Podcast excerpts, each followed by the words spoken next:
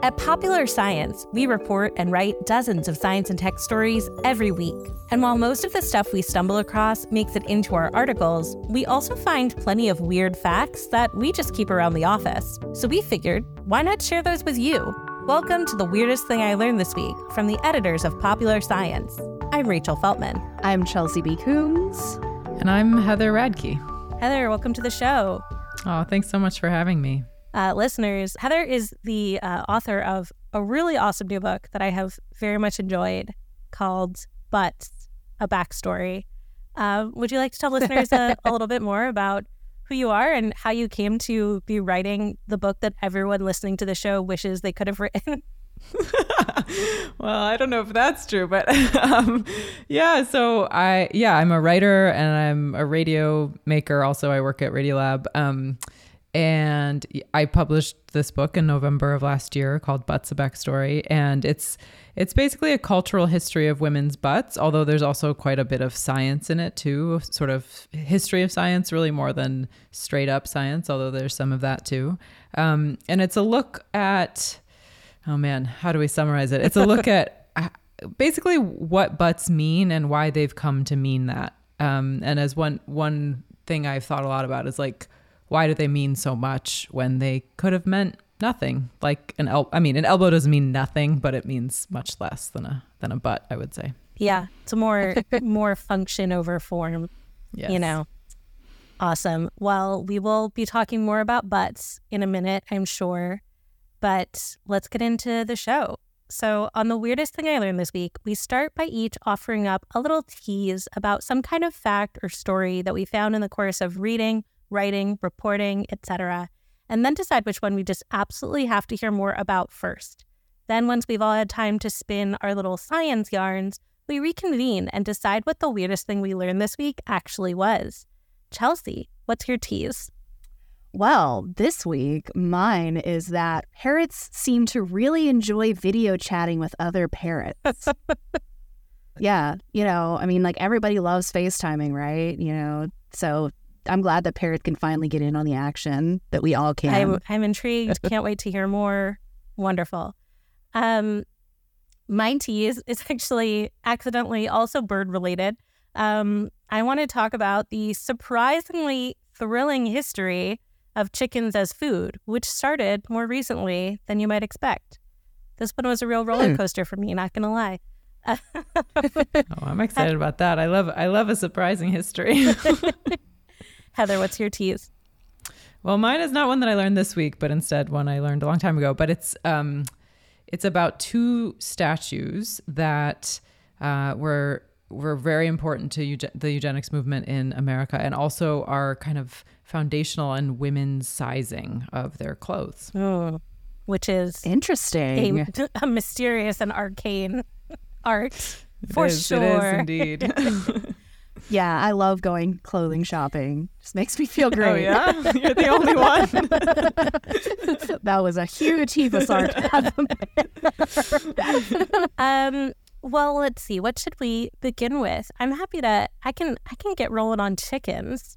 Um. Yeah, go for it. Yeah. So, this fact started um, with an article called how a Shipping Error 100 Years Ago launched the $30 billion chicken industry by Kenny Torrella at Vox, uh, which is as wild and interesting as it sounds, and which I promise I will get back to in a few minutes. But in an effort to not just like crib this one fantastic piece of reporting, I decided, you know, I'll go, I'll pull in some other random chicken facts from from farther back in chicken history. And then, like, let me just say, I have been thoroughly like poultry pilled like I, my mind is blown. this thing goes deep. I had no idea. Um, so yeah, it turns out that the origin of domesticated chickens is hotly contested, which I did not know. Um, Interesting. Until recently, it was like fairly widely accepted that people were breeding jungle fowl in Southeast Asia, which is uh, from whence chickens, as we know them today, came uh, as far back as 10,000 years ago there wasn't any evidence of butchering that long ago. So some people suggested that the birds were bred for cockfighting way before they were bred for eating. Oh. Um, or what about some, eggs? Yeah, well, also eggs. Like, Okay. There's the history of eggs interweaves here, and it it gets complicated. But it Sorry, like- not to not to throw you off. Keep going. no, keep no, no. going. But Cockfighting seem like- versus meat, chicken like meat. people have probably literally always eaten eggs, but then it's like that can be kind of like a foraging situation, right? Oh, so sure, sure. Okay, then the it. question is like when did they start keeping birds specifically for eggs and or meat? Um, and definitely the eggs came before the chicken in terms of what people ate them for. Um, but the oldest signs of chicken bones that people had slaughtered and like snacked on came from the ancient city of Maresha, which is in the Judean lowlands. And um, it sat at the crossroads of trade routes for Egypt and Jerusalem during the Iron Age. And the city peaked between like 400 and 200 BC. Um, and so, in addition to signs of, you know, butchering marks on the bones, uh, you know, teeth and things like that, um, we also see twice as many females as males in the like chicken bone remains, which, uh, because of that idea that previously they had mostly been bred for cockfighting, that's like, ah, clearly something else was going on. There were hens. But in 2022, an international group of researchers called FOW, I'm so sorry, they, they used uh, radiocarbon dating to confirm the ages of 23 of the proposed earliest chickens found in Western Eurasia and Northwest Africa.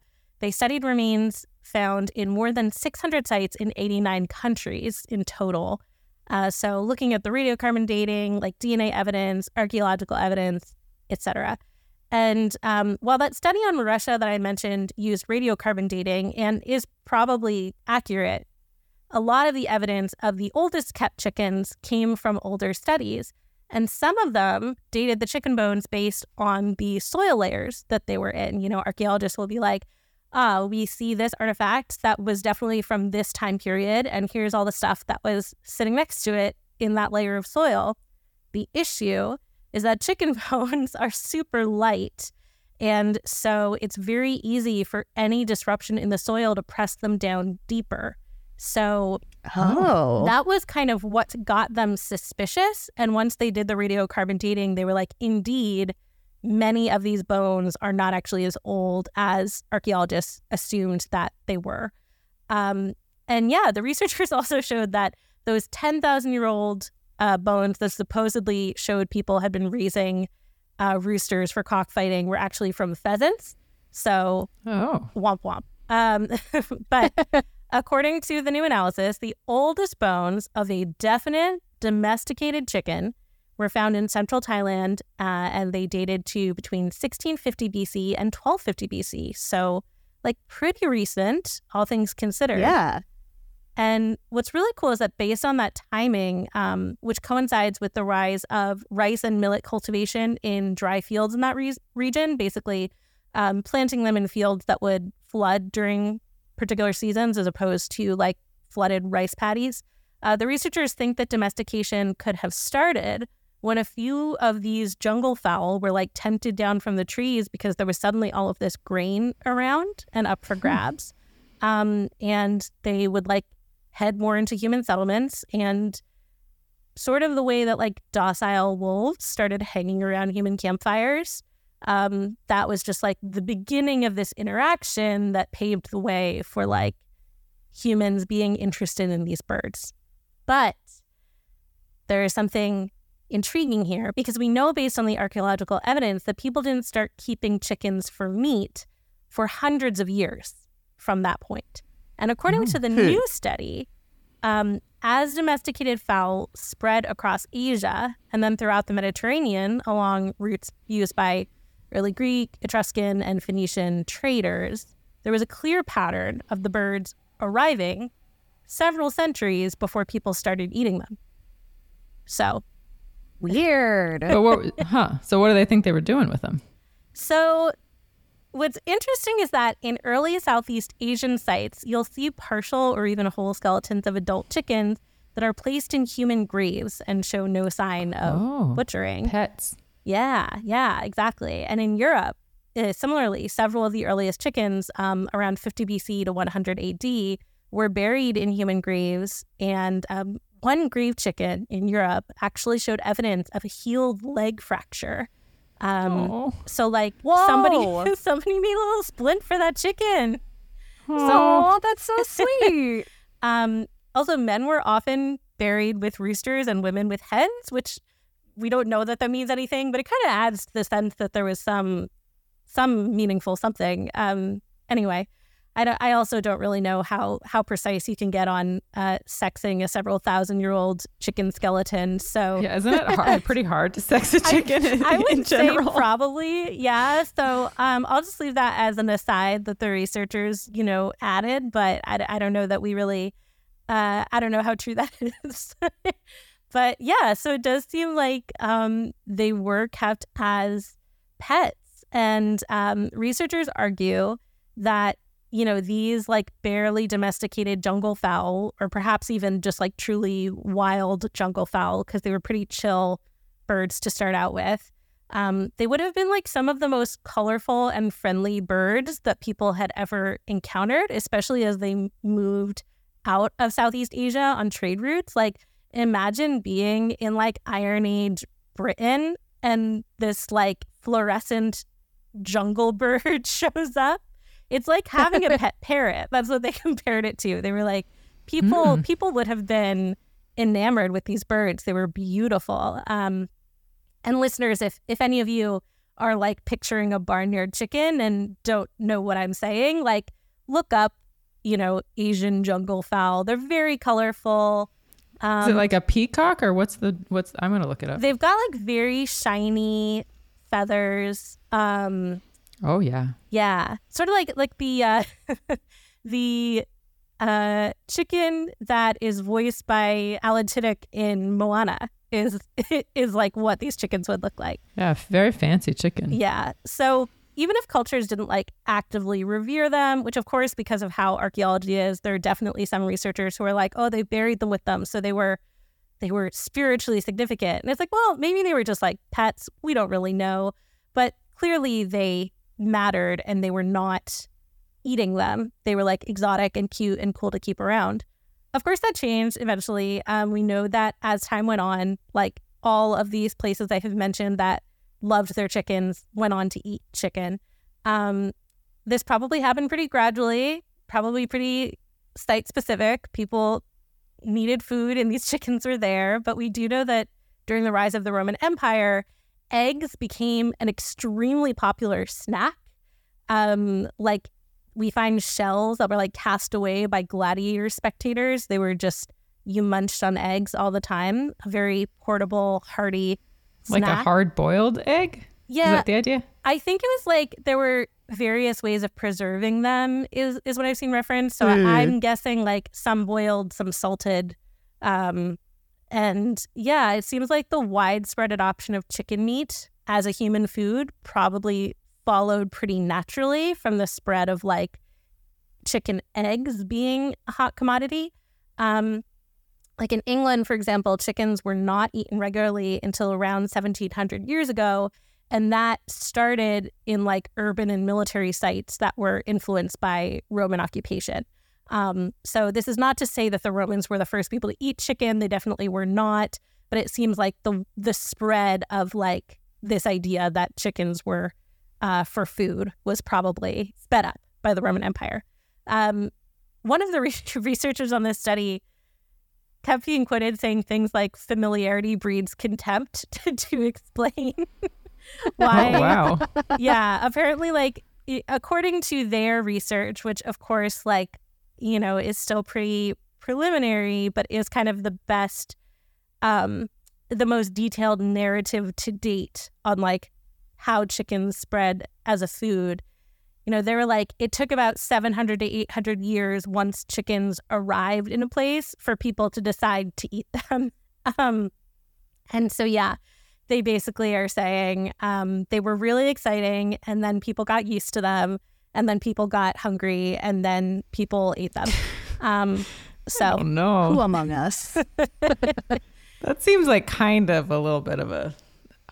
I don't know. Doesn't that feel like quite a lot of assumptions yes are being oh made? absolutely there are many many assumptions in this study i am you know to me it's like it's so fascinating just that we like have this confusing origin story and that like there was a time that chickens were were not really primarily a food but that people seem to want them around anyway all of the details are of course quite speculative um, but yeah i'm i am excited to see more researchers kind of dig into this question.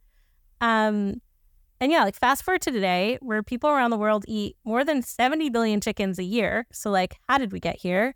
Um, in America, there's a particularly whimsical bit of lore, again, not really sure how true it is, that claims that the answer is a shipping error. So, yeah, as Kenny Torrella reported for Vox, um, one Cecile Steele of Ocean View, Delaware, uh, kept a small flock of chickens back in 1923, as many rural Americans did. Um, and Americans generally kept chickens for their eggs. They they would slaughter and eat a chicken once they stopped being good at laying eggs. And chickens were really expensive to keep alive in high numbers. So their meat was considered a luxury, or at least having like a, a spring chicken, you know, not like an old, bad at laying eggs chicken. Um, so as the legend goes, the local chick hatchery accidentally delivered 10 times the number of birds that Steele had ordered. She had asked for 50, they sent 500. And um, with no way to return them, she just did her best to raise them in her 256 square foot barn, which was oh a real God. foreshadowing of the poultry industry as it stands. Yeah, today. sure was. Sounds like my apartment. yeah. Um, more than a hundred of the chicks died, unsurprisingly, uh, but the ones that lived uh, did like yield her a good return, something like eleven dollars per pound, adjusted for inflation. Um, they did, of course, only grow to be about two pounds apiece, because this is before we had plumped up birds for their meat, um, which I'll get into a little bit more in a second. Um, but yeah, there's a, a bunch more info about like how all of this happened at exactly the right time for chicken coops to take off because uh, we discovered vitamin D. There was the advent of refrigeration. Um, but you can read more about that in Torrella's Vox.com article, which I will link to on popsci.com slash weird. But yeah, the story goes that like this woman really made it work. she just life gave her chicks and she made um, industrial farming. Um, and oh, the world followed suit. Um, but yeah, mass production of chicken took a dark turn in 1948 when the Great Atlantic and Pacific Tea Company, or A&P, which was, you know, the kind of major supermarket of the day, held a Chicken of Tomorrow contest because um, they wanted to find a breed that had like a plumper body, faster growing time, and more white meat because that's what the people craved. Um, and 40 finalists submitted 720 eggs to a central hatching facility, and they were fed, raised, monitored in closely controlled conditions for 12 weeks. Um, then the survivors were slaughtered and judged. And there's some documentary footage, which I'll link to on popsci.com slash weird. It's pretty delightful, everything you would expect from a 1948 chicken contest. Um, it features the crowning of the Delmarva Chicken of Tomorrow Queen, a girl named Nancy McGee, which is the perfect name for the chicken queen. Um, also, the parade looks exactly like the um, parade at the end of one of my favorite movies, Drop Dead Gorgeous, for what it's worth. So any fellow Drop Dead Gorgeous fans get excited. Um, and yeah, red Cornish crosses from the Vantress hatchery absolutely crushed the competition in terms of feed efficiency and weight. Meanwhile, a family farm called Arbor Acres, which won the competition's purebred category, would go on to crossbreed their like very docile chickens with the red Cornish to get them bigger. And they even got them to have fewer feathers, so that made them really popular because it was less work to pluck them. And then Nelson Rockefeller bought the farm in the 60s. And that's why at this point, most chickens being raised at industrial scale have a genetic link to that chicken of tomorrow contest. And to put things in perspective, um, there was a Canadian study a few years back where researchers took breeds from 1957, 1978, and 2005 and fed each bird the same diet for a couple of months. Um, and I guess when we when we say breeds from like breeds originating, um, in those years. And the 1957 breed, which would have been, you know, something pretty similar to the one that won that 1948 contest, um, hit the two pound mark after that two months of controlled diet. The 1978 breed reached double that weight in the same amount of time. And the 2005 breed was a whopping 9.2 pounds. oh my so God. we have just, we have some real bloated chickens today. Um, and yeah, that brings me to kind of the, the cap of this fact, which is that modern chicken farming is, to put it lightly, uh, a horror show. Chickens Yeah. Grow really big, they grow really fast. Um, some breeds basically can't stand up because of that. They're also more prone to heart failure because their cardiovascular systems can't keep up with their growing muscle. And then there's the rapid spread of antibiotic resistance among eggs and chicken meat because we really have to use preventative antibiotics to keep birds from dying off on the farm because they are crammed inside, covered in poop. It's pretty bad. Meanwhile, humans are eating like more and more chicken every year because of the health and environmental concerns around red meat. So, as oh, people cut out other meat, they tend to add in chicken, which again, like I understand why why that was the messaging for a while, but like maybe keep in mind, don't don't eat too many more chickens. Um one thing I think a lot of people don't realize is like how misleading a lot of chicken and egg labels are. Um so for folks who like really do mean to buy kind of more sustainably ethically raised eggs and meat, here's a little primer. Um, and I will just say I do eat chickens and eggs. So like I'm not I'm not trying to shame you into never eating chickens or eggs again. I just think this is important. So um, labels like free range, no antibiotics, and natural are absolutely meaningless. There's no oversight, there's no accountability, there's no standards. Um, anybody can just put that on their eggs and meat. Um, Oh, I mean, no antibiotics, sorry, does mean that they aren't given antibiotics, but it says nothing about anything else. I think uh, a lot of people assume that that must indicate a whole bunch of positive things. Um, I think it's also like it. No antibiotics only means they were never fed antibiotics, and like there's kind of a whole lot of, you know, loopholes you can get into about mm, what what that means. Um, cage free and free range birds can still be crammed into overcrowded indoor areas too.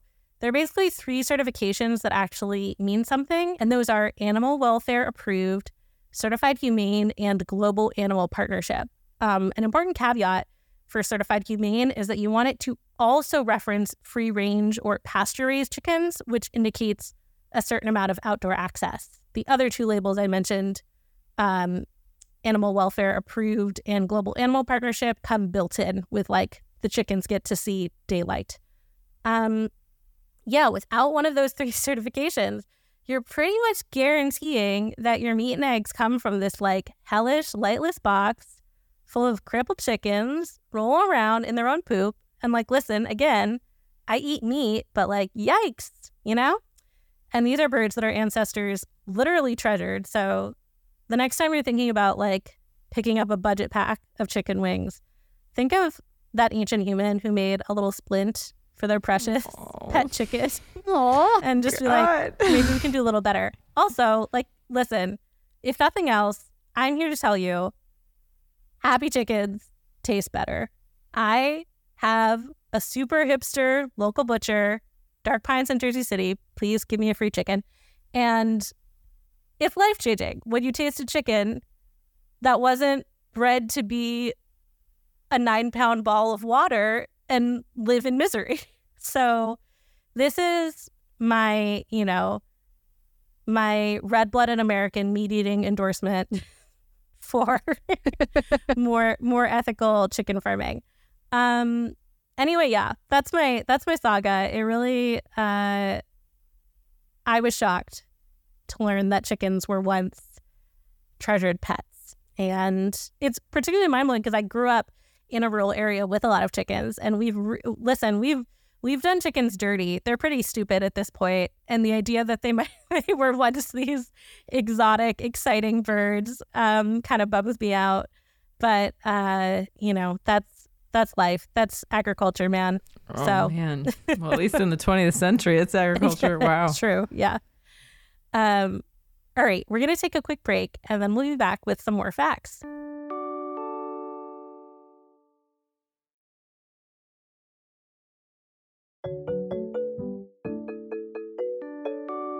Okay, we're back. And um, Chelsey, let's let's roll right into some more bird stuff. Tell me about these parrots.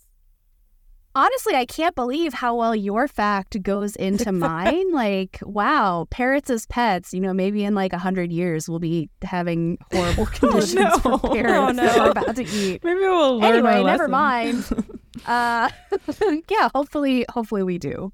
So, uh, on a brighter note, pet loneliness is a huge problem because obviously humans we, we just can't be there for our animals 24/7. Like there's over 20.6 million parrots kept as pets in the United States, but they often just don't get enough enrichment like they would if they were in the wild with another flock. Um, and that can lead to negative behaviors like pacing, excessive sleeping and vocalizations, feather picking, and even self mutilation. So, our most recent PopSci Plus Pet Psychic column by Brandon Keim even focused on this subject, looking at whether captive parrots can get PTSD. And just as a forewarning, you're going to want to grab tissues before reading that one. Um, I'm sure we will have that linked below. But um, obviously, adding environmental enrichment can help with these kinds of behaviors. And while just adding another bird to be a friend to your current parrot sounds really good, there are actually a lot of other issues like diseases and even aggression and injuries that can kind of keep that from being the best solution for your pet parrot. So, scientists at Northeastern University, the MIT Media Lab, and the University of Glasgow decided to create and test a parrot to parrot video calling system to find out if that would help. And I have to tell you, this study is probably one of like the most ethically minded studies about animals I've ever read. Like every single sentence is like, we just wanted to make sure that the parrots were okay.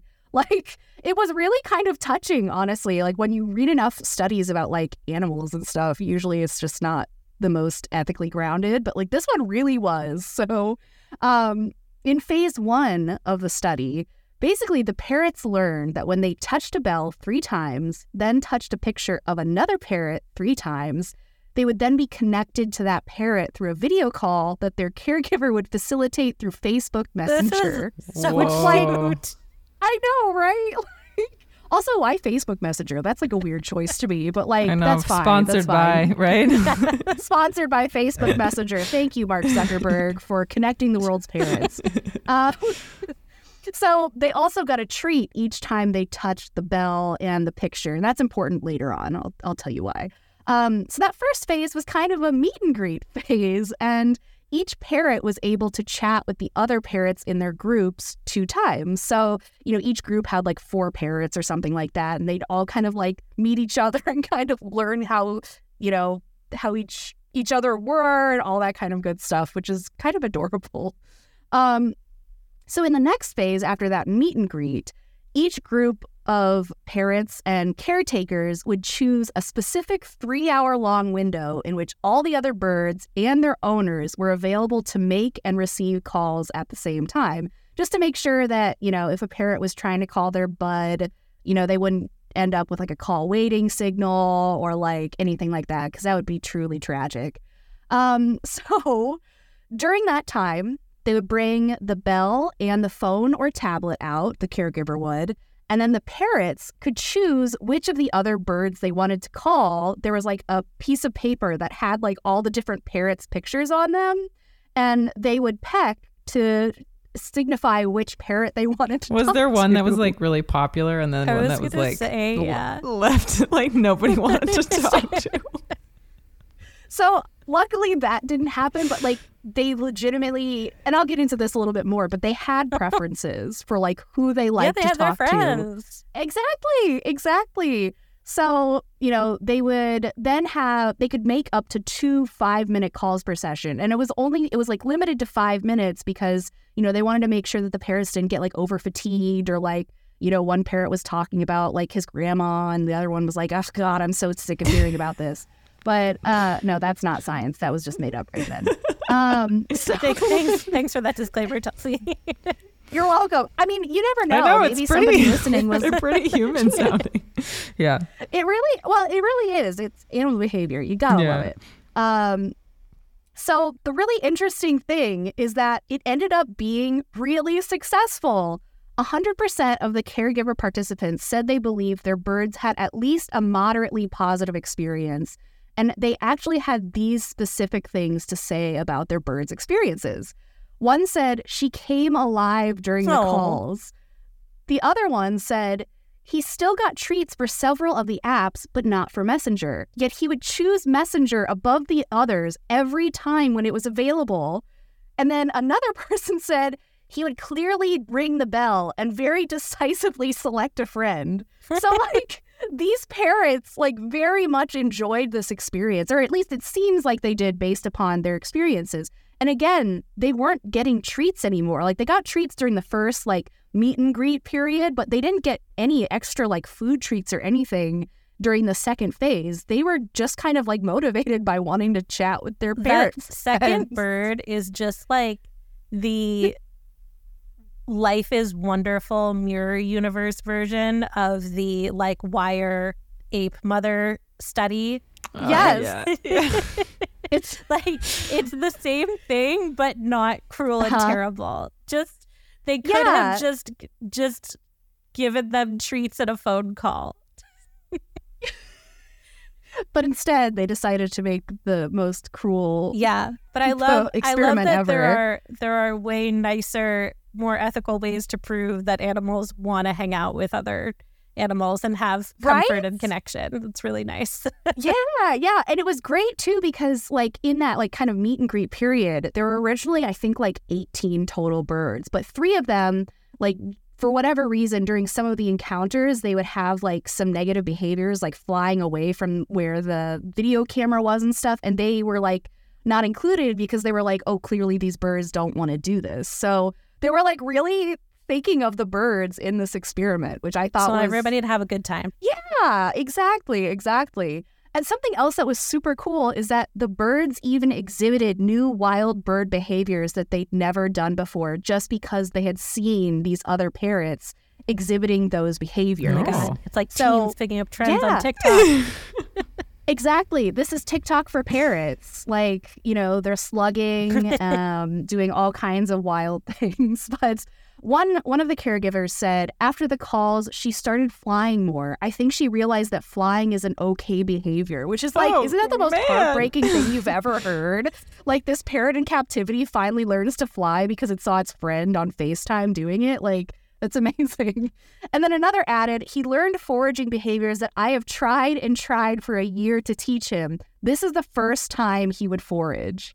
Like, it's kind of amazing how literally just giving access to these parrots, like this video message access, really kind of opens up their worlds. And, you know, you could make like a whole parallel about like the internet giving us all access to other worlds. Um, but, you know, it's it's kind of interesting that you see this socialization among these parrots in a similar way that you see the socialization of humans. Yeah, it actually Um, reminds me. I have a small baby who's nine months old, and she was sort of like trying to crawl, and then we had another baby over who was like basically the same age, and he was crawling, Uh-huh. and then she started to crawl, Uh-huh. and it was interesting because I was like, why did she need another baby?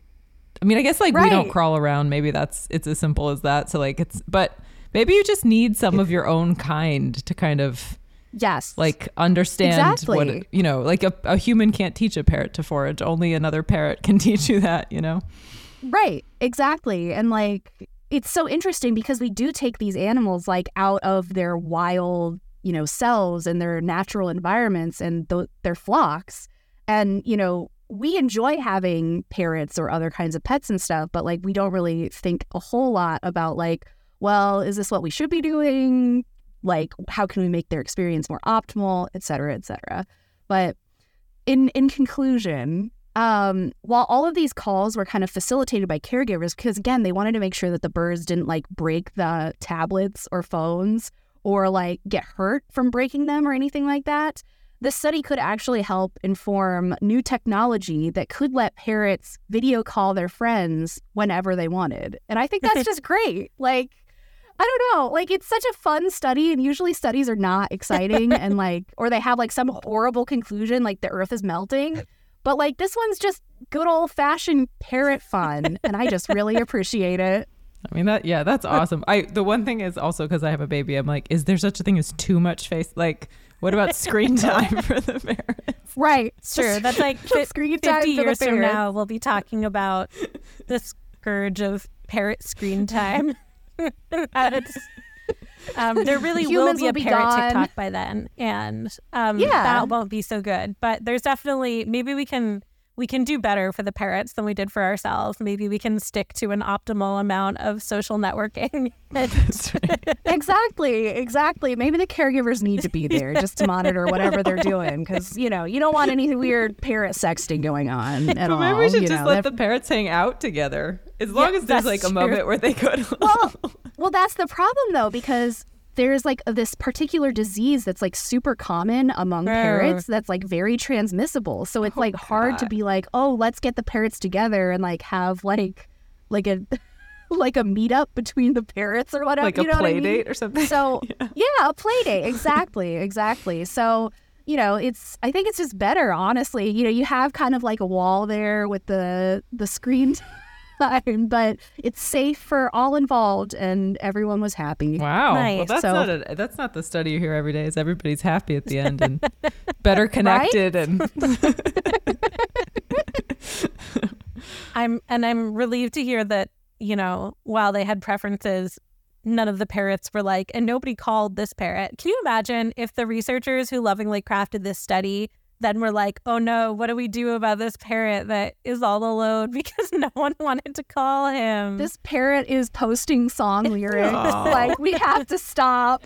maybe the ones who were would have been all alone are the ones who were like, I'm flying away from this. Yeah, I know- probably. know I'm True. That's true. Yeah. Yeah. No, that that makes a lot of sense. Parrot But it's behavior. great because it, it's great for like you know parrots, not only just like pet parrots, but also parrots like in zoos or other kinds of birds that are like social animals or just social animals in general. Like this could be applied to so many different species. So it, it'll be interesting to see where this kind of study goes in the future. Definitely. Cool. All right, we're going to take a quick break and then we'll be back with one more fact.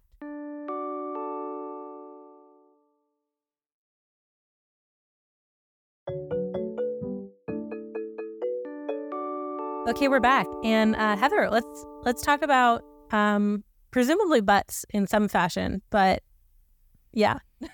Yeah, so my fact is it's about butts. All every everything I do these days is about butts. But I I got interested in this because I, you know I was researching this history of women's butts, and I had looked at all these different components, moments in especially the last 200 years, and I knew that eugenicists must have something to say about butts because they were so obsessed about bodies. And I Sure. talked to a really interesting researcher at the University of Michigan who's done like very important historical research about um, like uncovering files of sterilization in the state of Michigan.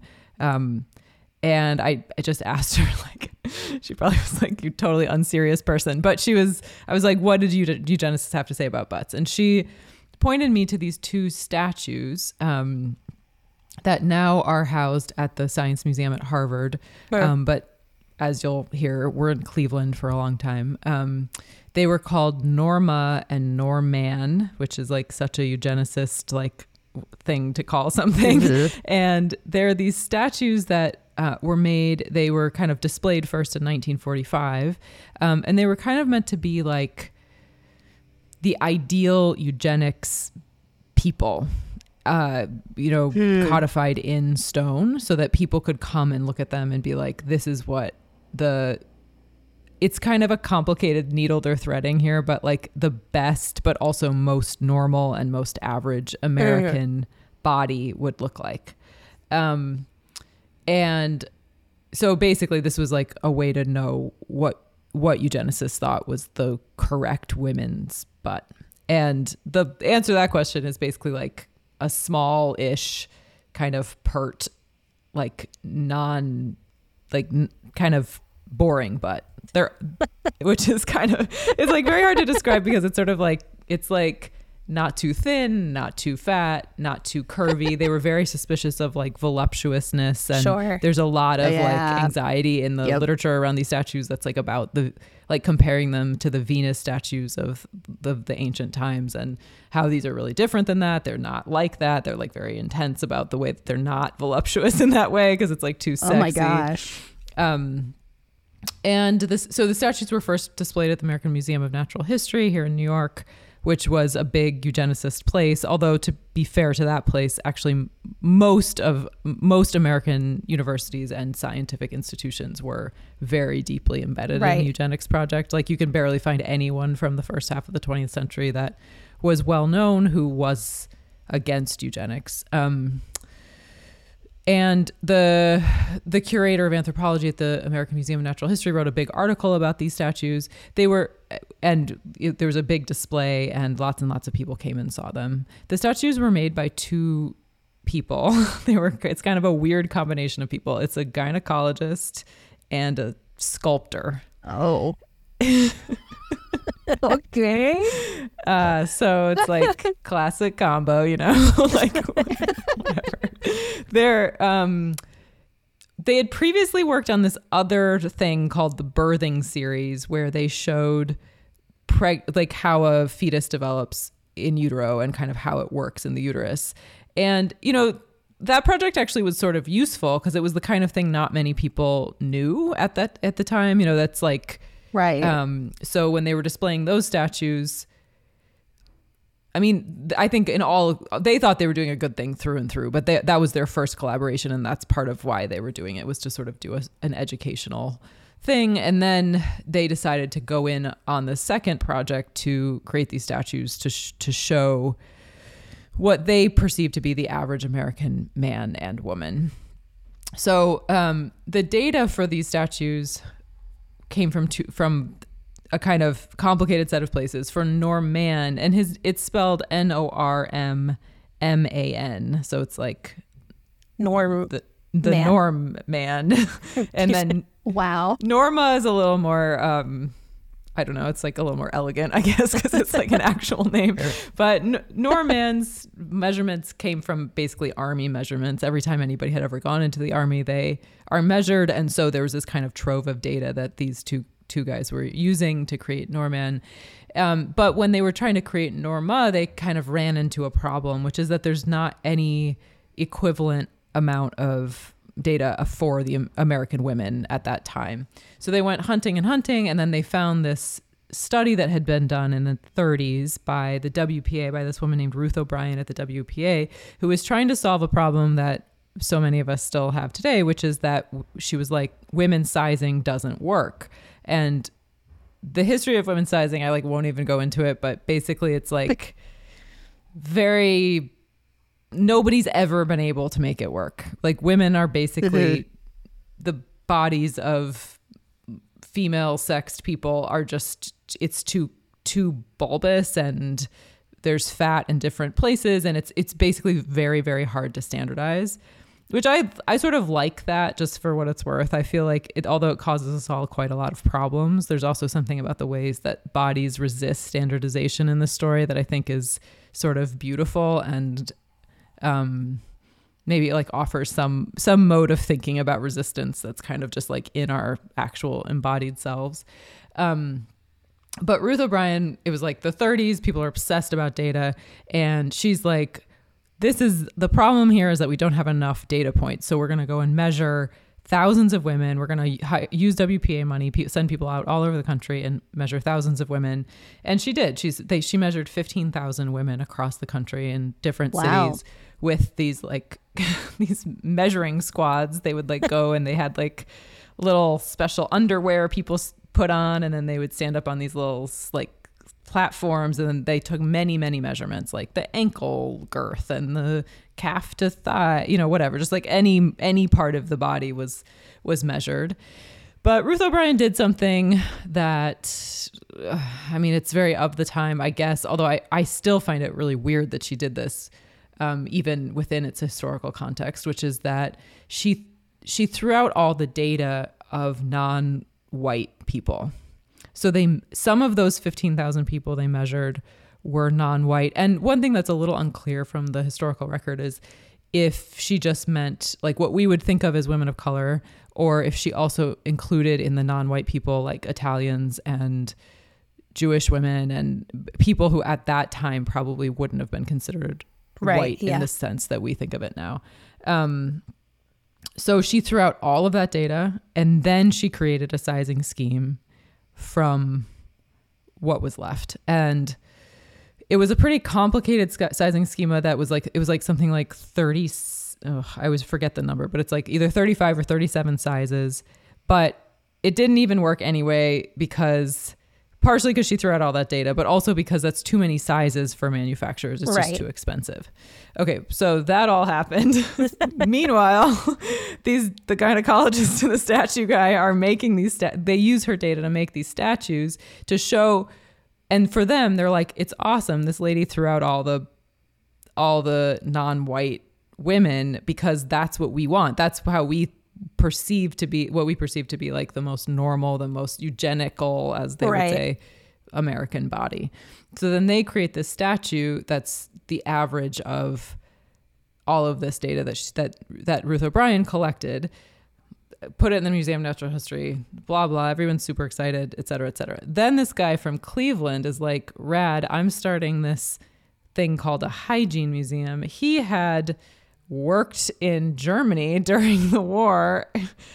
Oh, yeah, he oh, was he was interesting. Nazi adjacent. And when I was fact checking this thing, it's probably not quite right to call him a full Nazi because he was kicked out of the Nazi party, but he was definitely like vibing hard with the Nazis in the. I, in, I ran into that a couple of times in, in fact checking my book too, where I was like, this person was a eugenicist and a Nazi. And my fact checker was like, well, and I was like, okay. I know. I mean, it's it's important. I think Yeah, that yeah, the yeah. only reason it's important to do that is because there's a way, like, actually, just so many people believe this stuff, and you don't. You want to actually just. I think it's important for people to understand how pervasive these ideas were, and that they weren't. They actually weren't all Nazis. Like some of them were. You know, many of them were pres. You know, presidents of the United States. Most of like what is it? The first seven presidents of the United States believed in eugenics. So, um, this guy actually got kicked out of Nazi Germany for not being Nazi enough, basically. He starts this health and hygiene museum in Cleveland and he buys these statues and he's pretty psyched about them. And he's like, we're going to bring the statues to Cleveland. We're going to show them off. And he did. And what the first thing he wanted to do to celebrate this purchase of these statues was he had this contest to find Norma because it's like Oh no. it's and this is actually an interesting thing that kind of chimes with your chicken story a little bit. because he's like, we want to find the, you know, to some extent, eugenicists aren't, they're not interested in an ideal that's outside of reality. They want people to believe that they can do this through essentially breeding, you know, Right. and th- this like very rudimentary idea of g- genetics that they had. Um, so he's like, we're gonna like measure all the women in Cleveland and find the most Norma lady in all of Cleveland, like the most normal and the most eugenic, and and so I think it's like ten thousand women measure themselves for this contest, and you know it's like it's like in the newspaper every day. Interestingly, the other things in the newspaper right around this time are the bombings of Hiroshima and Nagasaki. So it's like the end of World War II, which is I think interesting both because like like you can imagine the kind of like Hiroshima bombed, like also like come to the YMCA and get measured for this. Like these things are running side by side, but also it's like a moment in American history where there's a lot of interest in normalness and normalcy. Right. Um, I mean, and maybe for understandable reasons. Like things are pretty bananas. It's like the depression is in the recent past. The these, you know, everybody's been away at war. So part of probably the popularity of a contest like this is that there's this kind of desire for you know wanting to fit in and wanting things to kind of return to something stable. Sure. So then they measure all these women, and I guess I I was surprised by this, but they didn't find anybody who was normal, who Really? was the right measurement. That's also surprising to me. You would think someone, Yeah. like by accident. I know, I know Right. exactly. But they found this one woman. Her name's Martha Skidmore, who was like the closest, and she was like, she had worked. At, she was like a Rosie the Riveter. Had worked worked as a gauge grinder at a factory.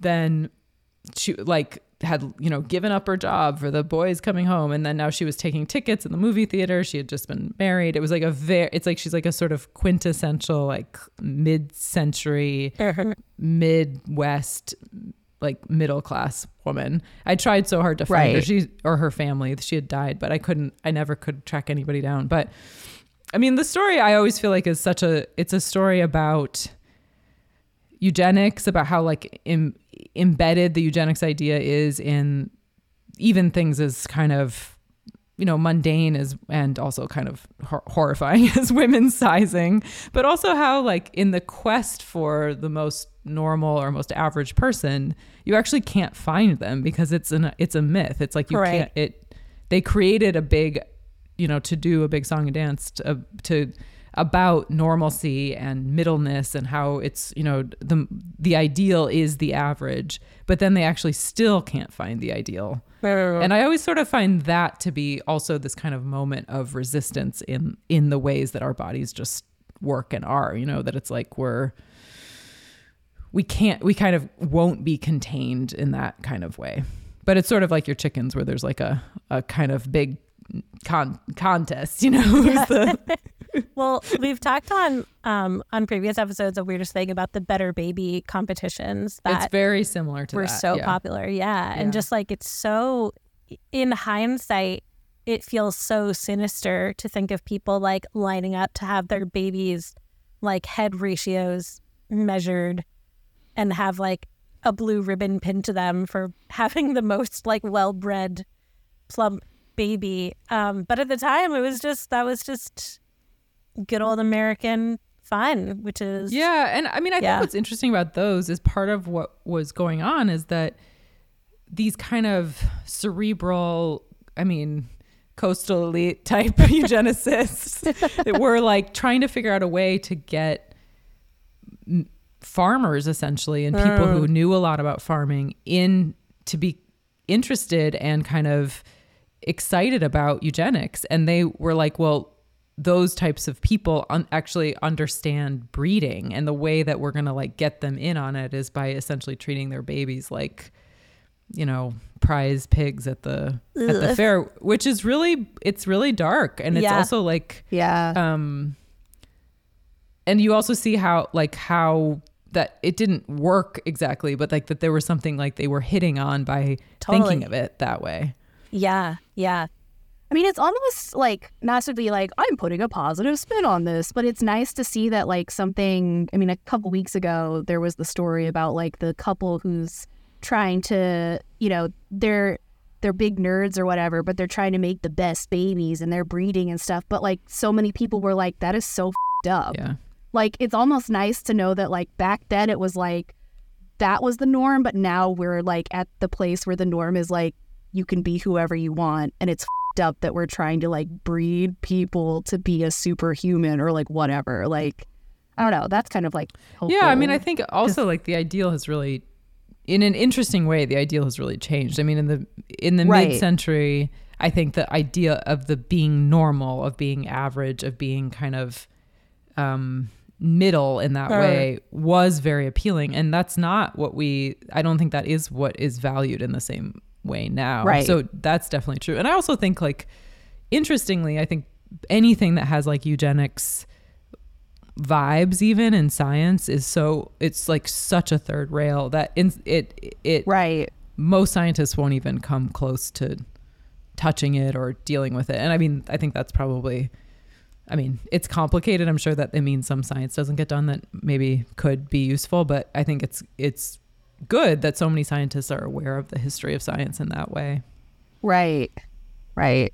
I'm just Yeah. I'm I'm really um I, I'm re- still really mad about the sizing thing and being like Yeah. taking the measurements and then being like "Mm, I don't like those measurements. I don't we're going to throw that I data know, out. it's, this is what I mean is it's so weird because I mean, it's not weird because people were horribly, people were and are horribly racist and do things like this. But I, Right. I talked to the archivist who's kind of in charge of the, the archive of this woman, um, and we were just like, what? Like, I was like, what did she say in the paper? Like, wh- you know, what is even the justification here? And she's like, there's, it's just like, it's just like straight, straight up old fashioned like racism. But it doesn't. The thing is that's weird about sizing is that people don't design clothes. Even then, it wasn't like there were white clothes and there were Jewish clothes and there were Italian clothes or something. It's like it's really not in the interest of capitalism to to throw out that data Right. either. Which is it's always kind of interesting when like